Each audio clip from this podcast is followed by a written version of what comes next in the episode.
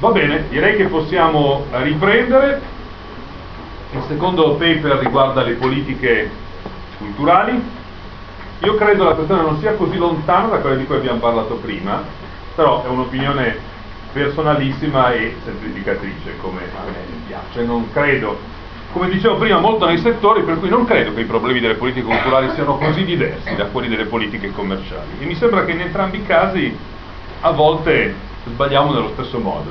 Quindi lascio la parola a Filippo Cavazzoni, che presenterà il suo paper sempre in una ventina di minuti, e dopo avremo il discussant come prima. Grazie. Grazie. Allora sì, direi che concordo con la tua opinione. Infatti le politiche culturali sono già state evocate in un certo senso, proprio perché si è parlato di questa legge sul prezzo del libro, che è una politica culturale fatta a livello statale, ma si tratta di politica culturale. Un altro tema che è stato evocato senza farne il nome, ma quando si è parlato della distanza prevista per legge l'apertura delle attività commerciali, anche qui se pensiamo alle sale cinematografiche il discorso è calzante, proprio perché è la regione che deve stabilire la distanza, e non solo, anche altri parametri, utilizzare anche altri criteri per l'apertura delle sale. Questo perché ci sono dei fenomeni che in questi anni hanno cominciato a iniziare il loro corso, che stanno cambiando un po' la fisionomia delle città. Visto che il tema è quello delle città, mi sembra che il discorso sulle librerie cosiddette indipendenti, sulle librerie di catena, sulle sale cinematografiche dei centri storici che stanno diminuendo, sull'apertura dei multiplex, magari alle periferie, vicini ai centri commerciali, siano tutte politiche culturali che impattano sulla fisionomia del tessuto urbano.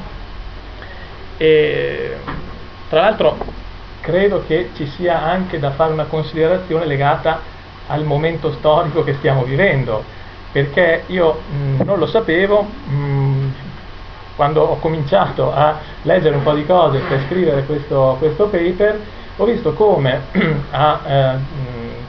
come contraltare di tutte le chiacchiere che parlano di federalismo fiscale, la situazione è molto simile a quella dei paesi centralistici, ecco. Cioè, il livello di autonomia del fisco locale è intorno al 20% sul totale del fisco. Questo vuol dire che siamo pari alla Francia, che è un paese concede poca autonomia non federale, mentre invece paesi federali come la Germania hanno un rapporto di 50-50. Questo cosa vuol dire? Vuol dire che a livello locale un settore che è strettamente legato all'intervento pubblico e al finanziamento pubblico, come le politiche culturali, non potrà non risentire della diminuzione dei trasferimenti dal centro alla periferia. Se non c'è autonomia impositiva a livello locale, bisogna fare con quello che arriva dal centro, anche se la tendenza opposta è l'aumento della spesa a livello locale. Quindi c'è questa doppia tendenza in corso nel nostro modo di concepire l'autonomia o la mancata autonomia a livello locale. Questo implica anche un'altra conseguenza, ovvero se a livello centrale ci si può porre la questione di un intervento diretto o di un intervento indiretto a sostegno della cultura, a livello locale non lo si può fare, nel senso che io sono un sostenitore di un intervento indiretto, ovvero che conceda agevolazioni fiscali invece di sovvenzioni dirette, però è una politica che può essere fatta solo da chi muove le leve fiscali, e a livello locale questo non può essere fatto. Quindi questo discorso qui va accantonato a priori, non possiamo proporre politiche di sostegno indiretto attraverso la leva del fisco per sostenere la cultura a livello locale, può essere fatto solo a livello centrale. Prima di tutto inquadrerei un attimo la questione, quindi cosa intendiamo per cultura e cosa intendiamo per politiche pubbliche. Per cultura diciamo che ci possono essere due accezioni da dare al termine, un'accezione del termine ampia, ovvero cultura come l'insieme delle usanze, delle tradizioni, degli usi, dei costumi di un determinato gruppo, di una determinata comunità, e cultura invece intesa in senso stretto come manifestazioni intellettuali legate alla vita artistica, ecco, di un gruppo. E pensiamo solamente, non so, alle arti visive, al teatro, alla musica e a queste discipline. Però, come dico nel paper, questa seconda concezione, che è quella che prenderemo in considerazione noi, è sostanzialmente inglobata nella prima, cioè la prima ingloba anche questo, soprattutto perché in Italia dal punto di vista proprio concettuale si intende la cultura come facente parte dell'identità di una nazione. Infatti, come dico, parlo di una concezione nazional patrimoniale, ecco, della cultura, e in effetti, come andremo a vedere dopo, il tema identitario è uno di quei motivi che spingono le amministrazioni pubbliche a sostenere la cultura. Pensiamo solamente a un tema di cui si discute ormai da un po' di tempo, quello della lirica, delle fondazioni lirico-sinfoniche. Ecco, questa è uno dei casi in cui si applica questa motivazione, ovvero la musica lirica è patrimonio della nostra identità e come tale va preservata, va conservata e va incentivata. E appunto la seconda definizione che volevo dare molto sbrigativamente è quella di politiche pubbliche. Qui ci sono due concezioni: chi insiste più sui soggetti che attuano le politiche pubbliche, chi invece insiste più sull'oggetto delle politiche pubbliche. Chi dice che una politica è pubblica se è fatta da un'amministrazione pubblica, chi dice invece se va a incidere su problemi che riguardano la collettività. Nel mio caso, ecco, le politiche pubbliche riguardano più il modo in cui l'amministrazione pubblica si deve comportare a supporto, a sostegno della cultura. E la tesi da cui che fa un po' da motivazione di questo paper, e che spero, insomma, di riuscire a sviluppare, è quella che, stante la situazione attuale, è ugualmente possibile sostenere, aiutare, facilitare la cultura anche con un minore intervento di soggetti pubblici, sia in termini di erogazione di denaro, sia in termini proprio di gestione attiva del patrimonio. E alla fine darò un breve elenco in 10 punti di quali potrebbero essere i principi a cui attenersi per sostenere la cultura, ma in questo modo, senza ricorrere troppo al denaro pubblico e ai soggetti pubblici per la gestione. Di solito l'intervento pubblico, come dicevamo, è motivato sia da considerazioni di tipo identitario, ma anche da considerazioni che ad esempio sono emerse in occasione del primo incontro con Stefano Moroni, ovvero i supposti fallimenti del mercato. Ad esempio, quando siamo al cospetto dei cosiddetti beni pubblici o al cospetto di esternalità, allora la teoria dice è necessario un intervento pubblico. Per fare solamente qualche esempio, un bene pubblico potrebbe essere, non so, pensiamo a una fontana di Trevi. Non si può pagare un biglietto per fruire della visione della fontana, e questo ingenera un problema, perché quei soldi del biglietto dovrebbero servire al suo mantenimento. In questo caso invece, non essendo possibile pagare un biglietto, si parla proprio di fallimento del mercato.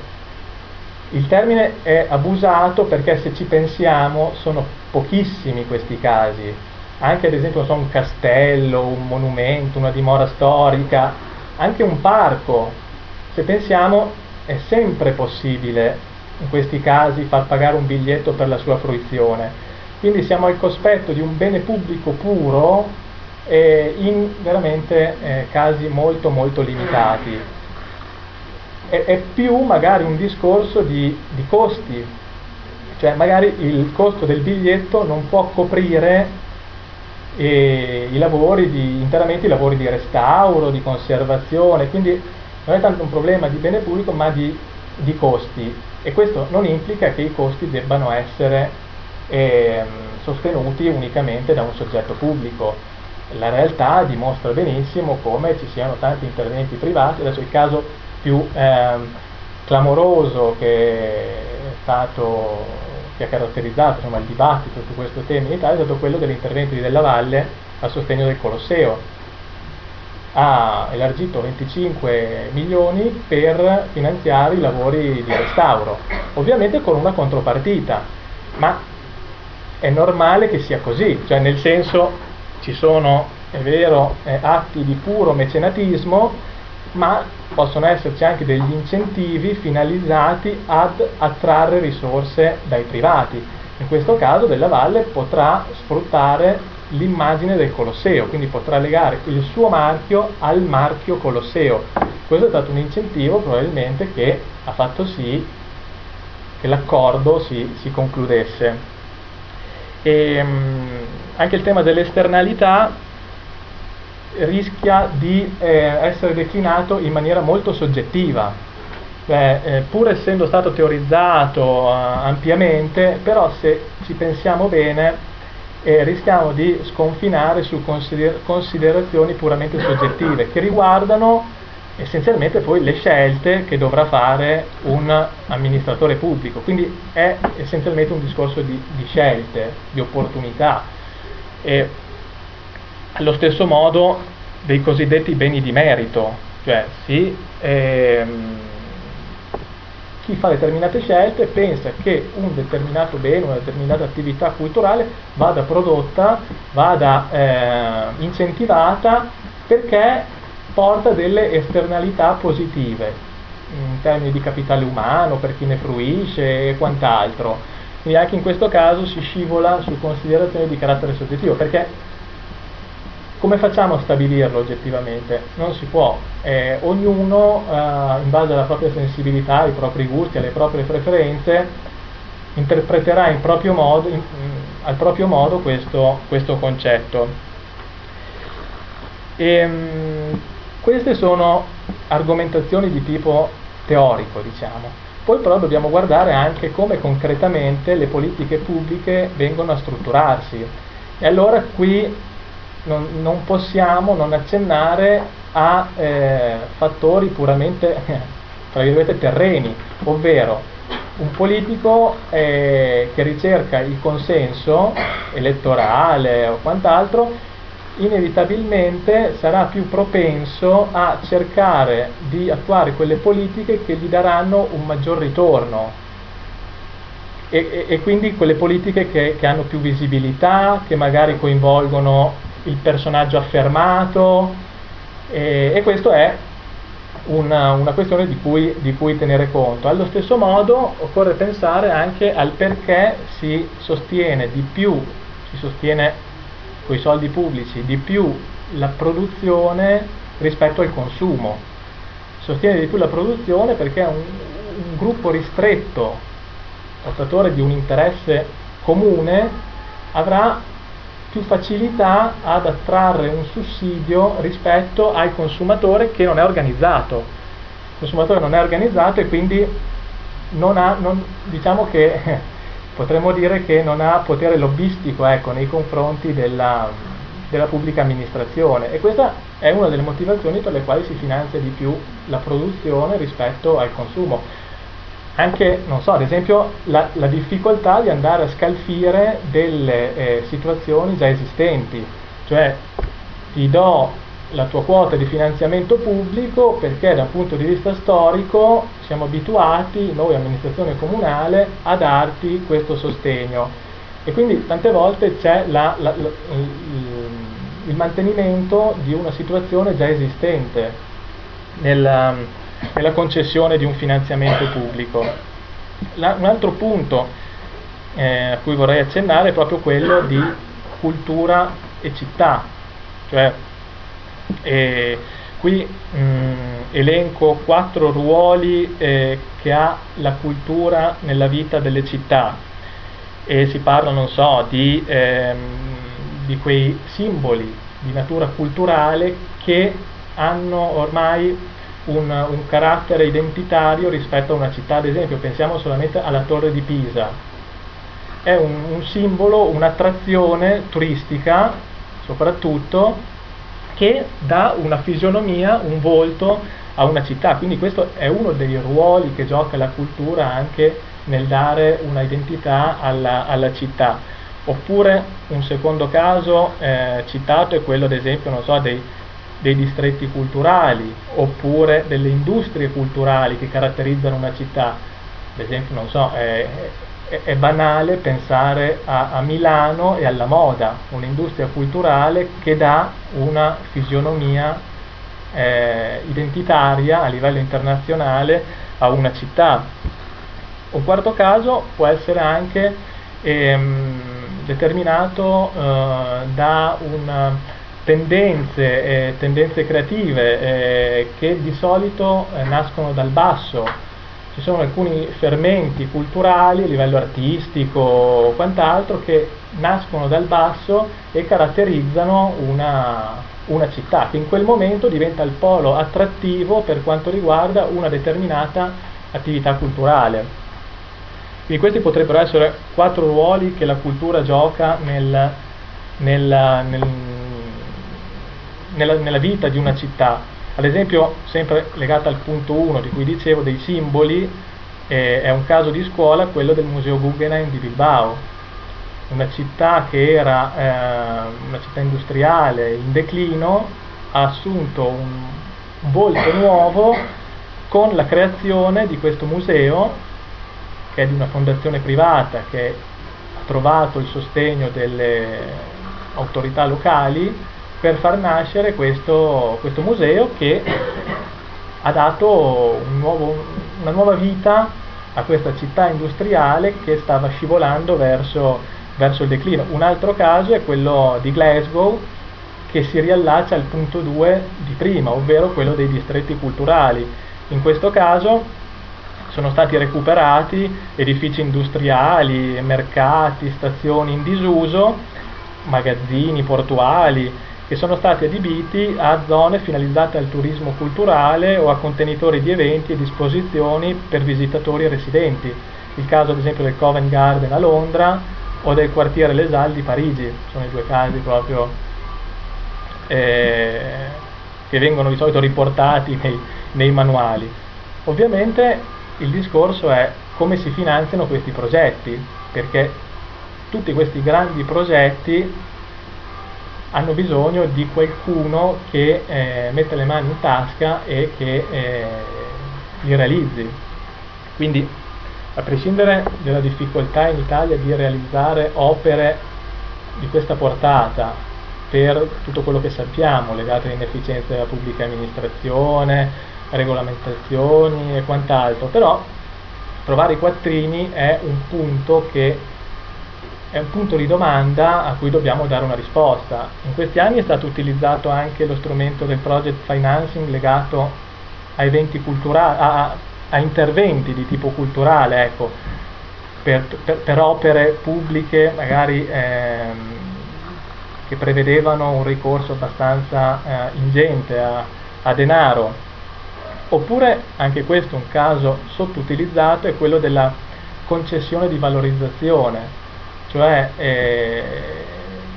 alcune strutture, edifici di proprietà pubblica sono stati dati in concessione a un privato, e questo privato ha recuperato il bene che gli è stato dato in concessione e l'ha adibito a determinate attività, però anche questi casi sono pochi, sono sottoutilizzati rispetto a... Di solito si fa sempre ricorso a quattrini che arrivano o tramite sponsorizzazioni o tramite atti di mecenatismo o che arrivano da soggetti come le fondazioni di origine bancaria, ma privati puri che magari poi andranno anche a gestire quel luogo. Se ne contano veramente pochi di casi in Italia, casi di questo tipo. Altre volte, come dicevo, alcuni fenomeni nascono dal basso e in maniera spontanea. Ad esempio qui cito il caso di alcuni sistemi industriali di piccola impresa che producono beni di cultura materiale, ad esempio prodotti tessili, della ceramica, dell'oreficeria, oggetti di design. Ecco, tutti questi distretti, diciamo, industrial-culturali di artigianati sono emersi sostanzialmente in maniera spontanea, ecco, senza un intervento dall'alto, ecco, una pianificazione dall'alto. Quindi bisogna tenere in considerazione come certe dinamiche interne alle città esulano dalla volontà di un pianificatore. Come dicevo, il vecchio punto 4 dei movimenti creativi nascono essenzialmente dal basso.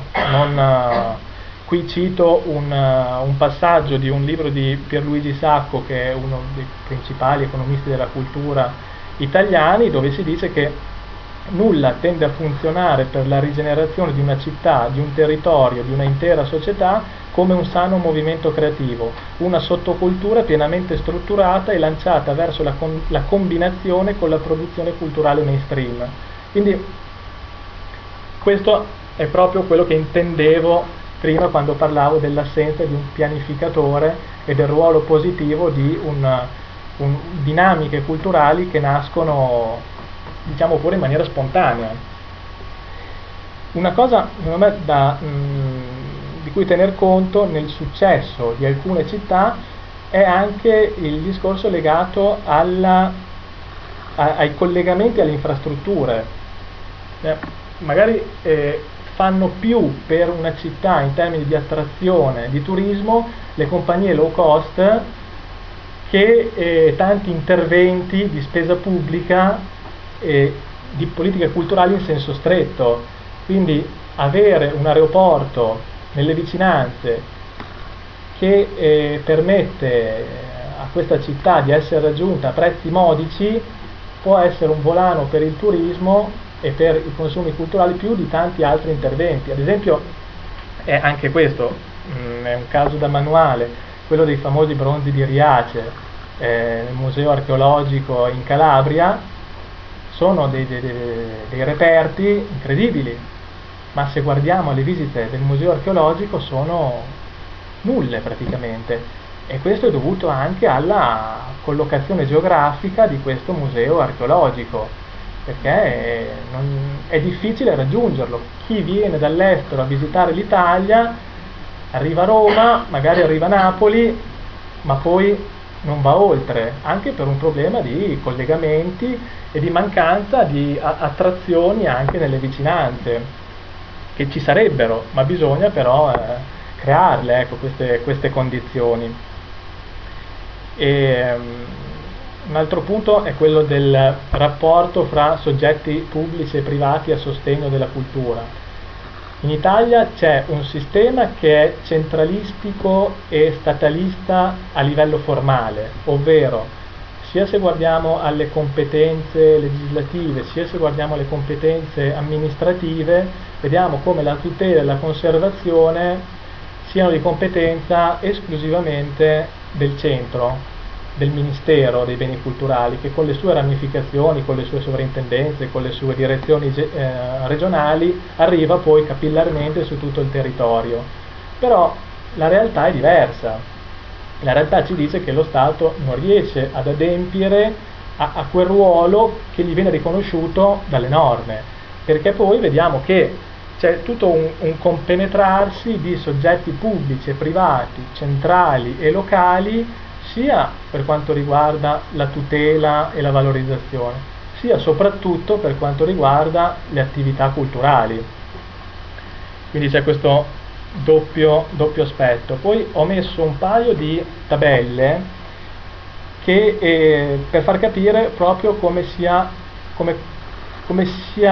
questo scarto sia evidente anche dai dati, ovvero il bilancio del Ministero dei Beni Culturali che va sempre più assottigliandosi, e invece un ruolo sempre maggiore ricoperto da comuni, province e regioni, che destinano una parte più cospicua del loro bilancio rispetto a quanto fa. Quindi questo è proprio un mettere in cifre questa realtà, che è diversa invece dal progetto, ecco, che ci sta un po' a monte.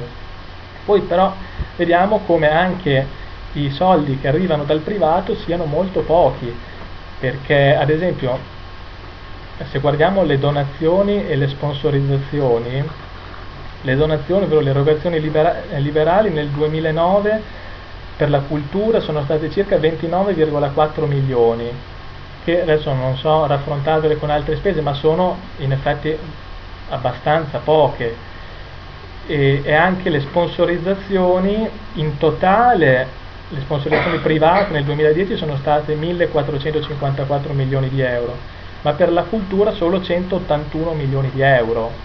Queste due cifre messe insieme sono poche. E come fare per far sì che diventino di più? Come dicevamo, a volte gli incentivi, regole ben calibrate, possono essere utili per cambiare certe dinamiche. Ad esempio, perché per quanto riguarda le donazioni sono maggiori le donazioni da parte di imprese rispetto alle donazioni fatte da individui? Perché c'è un sistema di agevolazioni fiscali che premia di più le imprese rispetto ai singoli individui, dove invece non c'è questa differenza, ad esempio negli Stati Uniti, che è un paese a parte per quanto riguarda le donazioni, il mecenatismo, così, però è l'opposto, ovvero sono in maggior parte singoli cittadini che elargiscono donazioni ad attività culturali. In Italia invece è l'opposto, proprio perché c'è un sistema di incentivi di natura fiscale che premia maggiormente le imprese, e premio che manca anche per le sponsorizzazioni. Ad esempio, donazioni e sponsorizzazioni non sono trattate allo stesso modo, ma le sponsorizzazioni non hanno sostanzialmente delle agevolazioni, quindi anche in questo caso le sponsorizzazioni, diciamo che potrebbero essere pensate ad attività e ad attività culturali, concedendo delle agevolazioni, mentre adesso la normativa equipara un po' tutti i settori. Veniamo velocemente al decalogo che avevo preannunciato, ovvero le 10 indicazioni che si potrebbero seguire, che sostanzialmente penso siano in linea con quanto detto finora. Le elenco velocemente. La prima è la neutralità dell'intervento pubblico, ovvero, stante il fatto che la neutralità è probabilmente una chimera, però in molti casi si può tradurre come un'amministrazione comunale o comunque un'amministrazione pubblica che pensa più alla cornice e lascia che siano gli operatori del settore a occuparsi dei contenuti. Quindi in questo senso intendo neutralità. Secondo punto, gli incentivi per la raccolta di finanziamenti privati di cui parlavo prima. L'obiettivo è non far dipendere le istituzioni culturali dal finanziamento pubblico. Ad esempio, in tante realtà, soprattutto nel mondo anglosassone, c'è questo sistema dei matching grants, ovvero io ti do X se tu quel X di soldi lo recuperi dal privato, altrimenti io non ti do la somma pattuita. E questo è un altro incentivo di cui parlavamo prima, a far sì che le istituzioni culturali non dipendano esclusivamente dal finanziamento pubblico e siano incentivate a raccogliere soldi dal privato attraverso fundraising, attraverso un'attività che in molti casi penso non sia svolta a pieno, perché è molto più semplice affidarsi al mecenate pubblico rispetto che andarsi a cercare risorse dal privato. Bisogna che diamo qualche incentivo a queste istituzioni culturali a cercare invece di invertire questa tendenza. Terzo punto, dove è possibile affidarsi ai privati. Io qui in questo punto ho citato le fondazioni culturali miste, che sono quelle più utilizzate in quest'ultimo periodo, però se poi andiamo a vedere dentro chi sono i soggetti che fanno parte di queste fondazioni culturali miste, vediamo come i soggetti privati in realtà non siano i privati che intendo io, ma sono, come dicevamo, sempre soggetti come ad esempio le fondazioni bancarie, come le camere di commercio, come non so, nella Scala Milano c'è la Fiera di Milano, sono tutte queste realtà, oppure sono municipalizzate, quindi aziende che sono tutte partecipate da soggetti pubblici. Mentre si è fatto invece poco ricorso all'affidamento diretto della gestione dei beni. Altro punto, il quarto, premiare le gestioni virtuose, ovvero anche qui calibrare i criteri attraverso i quali concedere il finanziamento pubblico, ovvero premiare le esperienze più virtuose, e per esperienze più virtuose intendo la capacità di attrarre pubblico, avere pareggi in bilancio, avere un'elevata percentuale di ricavi propri sul totale dei ricavi. Queste sono esperienze virtuose che andrebbero premiate in qualche modo. Quinto punto, tenere conto dell'operato degli altri livelli di governo. Questa è una cosa che in gran parte non si fa.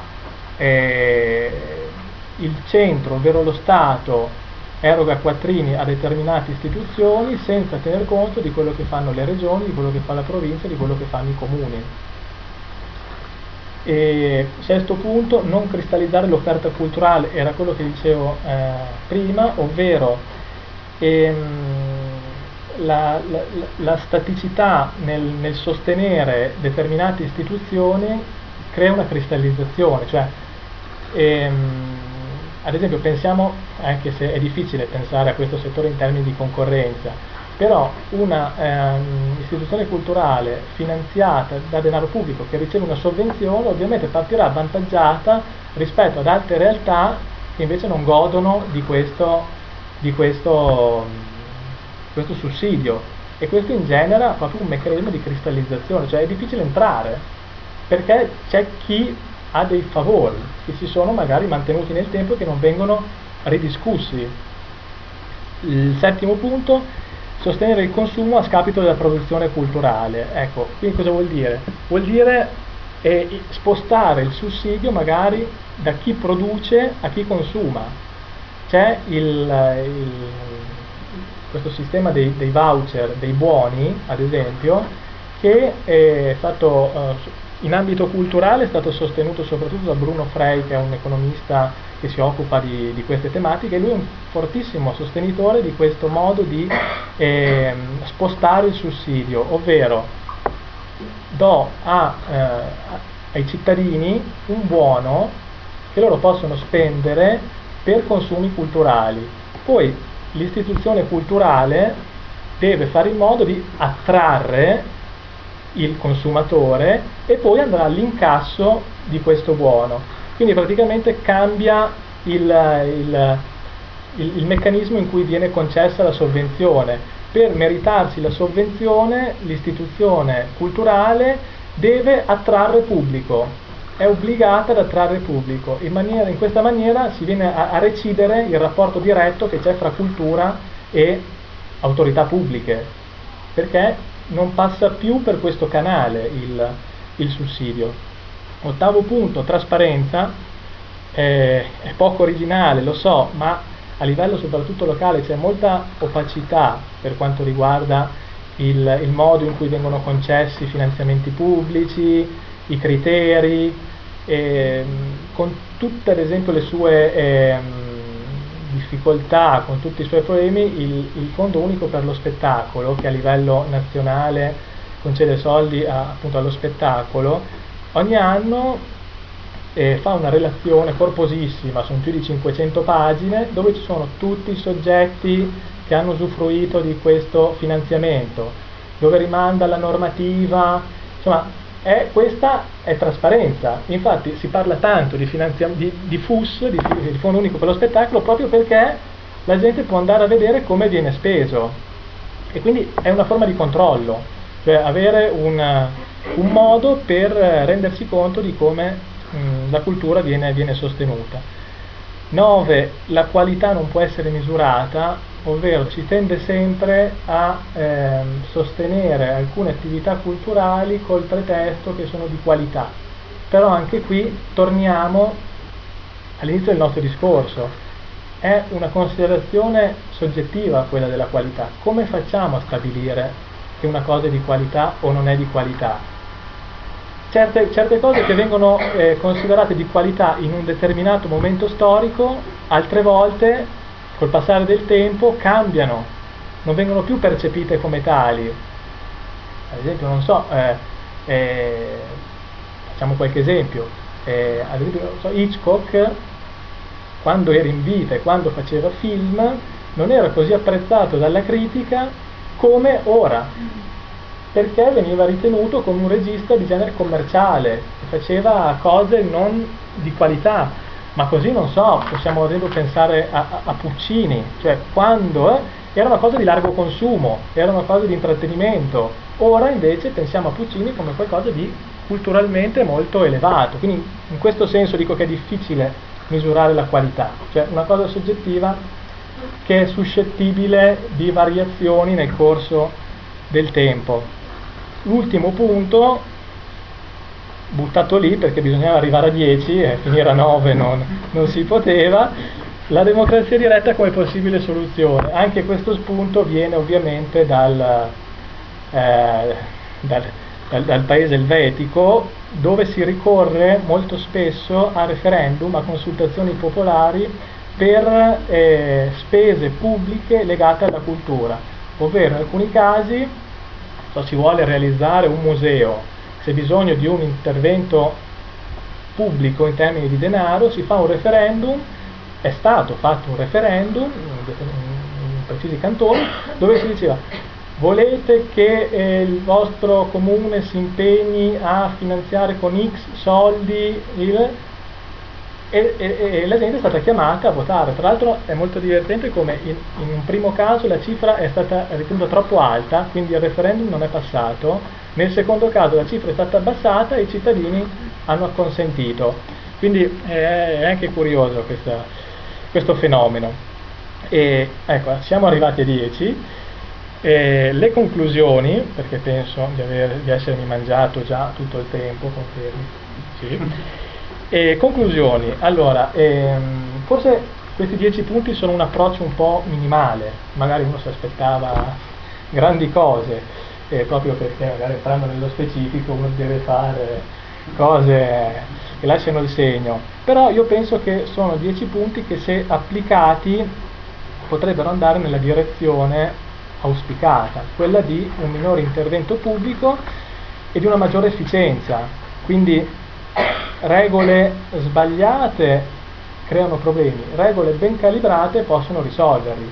Quindi in questi 10 punti che io ho brevemente passato in rassegna, penso ci siano degli incentivi, delle regole per invertire un po' questa tendenza, andando nella direzione di maggiore efficienza, di un maggior coinvolgimento dei privati, e penso che vadano anche incontro alle preferenze dei cittadini, cioè in questo modo penso che le preferenze dei cittadini siano più rispettate. Perché? Perché non si fa più distinzione fra cultura alta e bassa, perché si prevede un minore attivismo della politica, e come alcuni strumenti di cui ho parlato prima, quello dei buoni, effettivamente si lascia che sia il cittadino a scegliere, che scelga lui qual è l'istituzione che merita di essere premiata con il suo buono. E in sostanza penso che oltre a queste tre cose, efficienza, più risorse private, preferenze dei cittadini, si lasci anche più spazio affinché la cultura nasca dal basso e non sia diretta dall'alto. Quindi credo che questi 10 principi, pur essendo così apparentemente minimali, possano però andare in questa direzione. Grazie.